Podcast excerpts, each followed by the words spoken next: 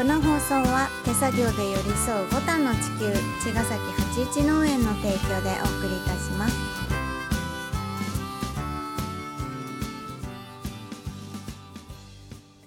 皆さんこんばんは八一農園園長ゆうです。こんばんは、ファーマーアキラです。八一オーガニックラジオ、本日もよろしくお願いいたします。お。願いします。はい、今日はね、うん。昨日のちょっと種まきから、うんあの生きるってなんだろうってさ、うんうん。考えてて、うん。まあずっと考えてんだけど、うん。そのなんだろうな、種をまくことってうん。植物は成長していくじゃんね。そうだね。うん。うん。で、あのこの間も話したけどさ、人申請の資本論とかで、うんその成長とかさ、うん。脱成長コミュニズムとかさ、うん。なんかいろんなことを声高にうん。皆さんが叫んでいる中で、うん。僕も叫んでみた。いつ？今日、あ今日？うん。あ叫んでみた？叫んでみたね。うん。うん。まあ叫んではいないんだけど あのずっと考えてて、うん。一つねちょっと農家らしい比喩でうん。なんかこの今の現象をねうん。あのー表してみたっていうかうん。ちょっと僕の中では腑に落ちていて、うんまあ、最近その人申請の資本論とかもそうだけどさ、うん。まあ、いろんなその文献もね読み漁ってさ、うん。まあ、そういうインスピレーションから得たうん。物語だからうん。別に100%自分から生まれたわけではないんだけどね、うんううんん。あそれを書いたのね。それを書いた、うんうんうんうん。農家らしく。ち ょ叫んだのか っと読んでみていい？あいいよいいよ今日書いた物語を皆さんにシェアしますね、いいですか？はい。はいどうぞ。いきますね。題名ね。うん。一年草から樹木への移行。うん。一年草の種は発芽してから著しく成長を遂げて果実を実らせる。うん。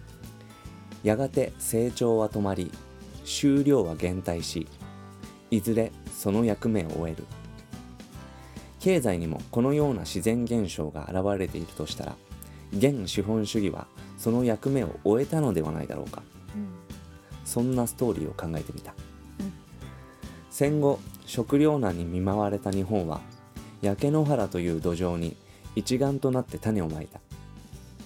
未成熟だった日本経済は復興を合言葉に見事なまでに果実をたわわに実らせた。これを高度成長時代と呼んだ。うんいでは食べもいでは食べそして食べきれないほどの物質的豊かさを手に入れた日本はいつしか先進国と呼ばれるようになった。調子に乗ったこの国はここぞとばかりに大量生産しこれでもかとばかりに大量消費しけしからんばかりに大量廃棄してきた。それは今もなお続いている。当然ながら成熟した植物というのは収穫のピークを過ぎると収量は必ず下降する。成長は止まり衰退しやがては枯れるのだ。この自然現象を人々はバブル崩壊と呼んだ。ここで立ち止まって考えたい。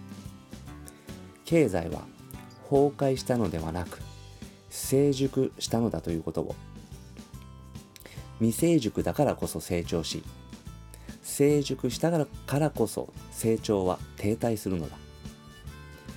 高度成長という輝かしい成功体験と先進国というプライドがこの自然現象を真っ向から否定し今もあの手この手でしつこく成長を促そうと躍起になっている。それは明らかに不自然だ。そして環境にも動物にも配慮を忘れ人間にさえも悪影響を与えながら疲弊して知力を失った資本主義という土壌で季節外れの果実を収穫しながら今もなお声高に成長だと叫んでいる。もうやめにしよう。これからの経済は成長しては枯れていく一年草ではなく未来永続的に循環する樹木のようにたくましくある方がいい。まずはこの視点に立つことが新たな時代を推し進める鍵となる。今そんなことを一人一人が考えることが大切なのかもしれない。以上です。ありがとうございます。なるほど。そうそんな物語うんですね、あ植物に見立ててね。そう、うん。うん今のこの日本のねうん。経済とかね、うん。うん、この間からした脱成長とかさ、うん。卒成長とかさ卒ね。あるんだけど、うん。脱も卒もなくて、ううん。ん成熟したら停滞する。これすごく自然な感じなんだよなと思っていて、ううんん。未成熟だから成長したいんだよってこと、うんうん。だから日本は成熟したってことはうん。全然崩壊していなくて、うん。逆に収穫祭をやるぐらいうん。祝うべき出来事だってことだね。うん。うん。停滞したことをねそうネガティブではなく、ね。うん。とてもポジティブな状態だってことを、ここまでもう育ったよっていうことそうね、そうなの。ただそれに気づかないと、うん。ね。停滞したことにフォーカスしたらね。そう。これに気づかないとうん枯れてしまう、うん。うん。その前に移植すべきじゃないかと。うん。肥沃な土壌へと、うん。うん。そんなこともできるんじゃないかなと思うんだよね。ううん。ん、要は移行していくってことだね。ううん。ん、そう何はともあれね、うん。なんか考えることがこれは答えじゃないよ。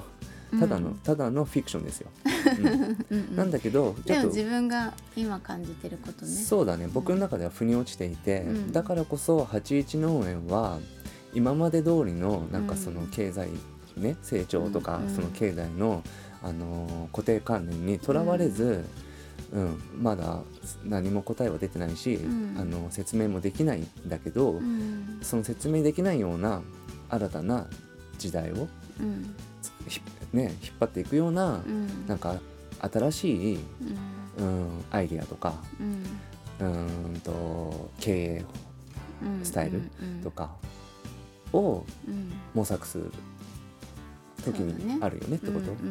そうだね。そう自分たちが、うん。あしっくりくるところでやりたいね。そうだね、うんうんそこを考えてるって感じ。そうだね。うん。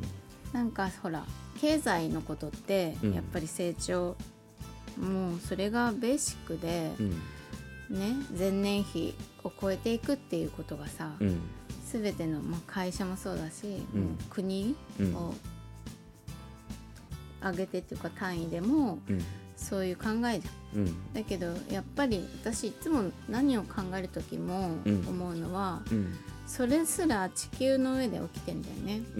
だから地球の上でさっきあきらくんが言ったみたいに、ね、草が生えて育って大人になってうん。実をつけて枯れていくうん。のもそうだしうん地球の上で人とか動物がさ、うん。赤ちゃんから大きくなっておじいちゃんになってうん。っていうことも同じじゃん？うん。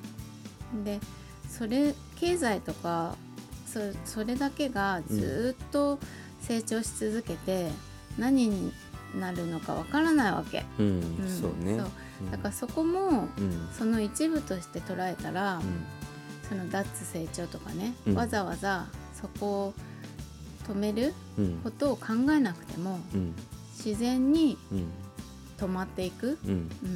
のを受け入れるっていうことそうだね。で受け入れる。いいんじゃないかなって思う。受け入れるってことがまず大事だと思う、この現象を、ううんん。そう思うな、うん。で未成熟な国家は成長するべきだと思う、うんうんそうだね、うん。で成熟した国家はうん。これを受け入れるってことが大事だと思う、そうだね。成熟したんだって喜ぶことが必要かもしれない。ぶことが必要だと思う、うん。本当に身の回りには物で溢れ、うん、もはやうちらはもうテレビもいらないと思ってるぐらい、うん。テレビいらないね。そう。うん。だからその経済はうん。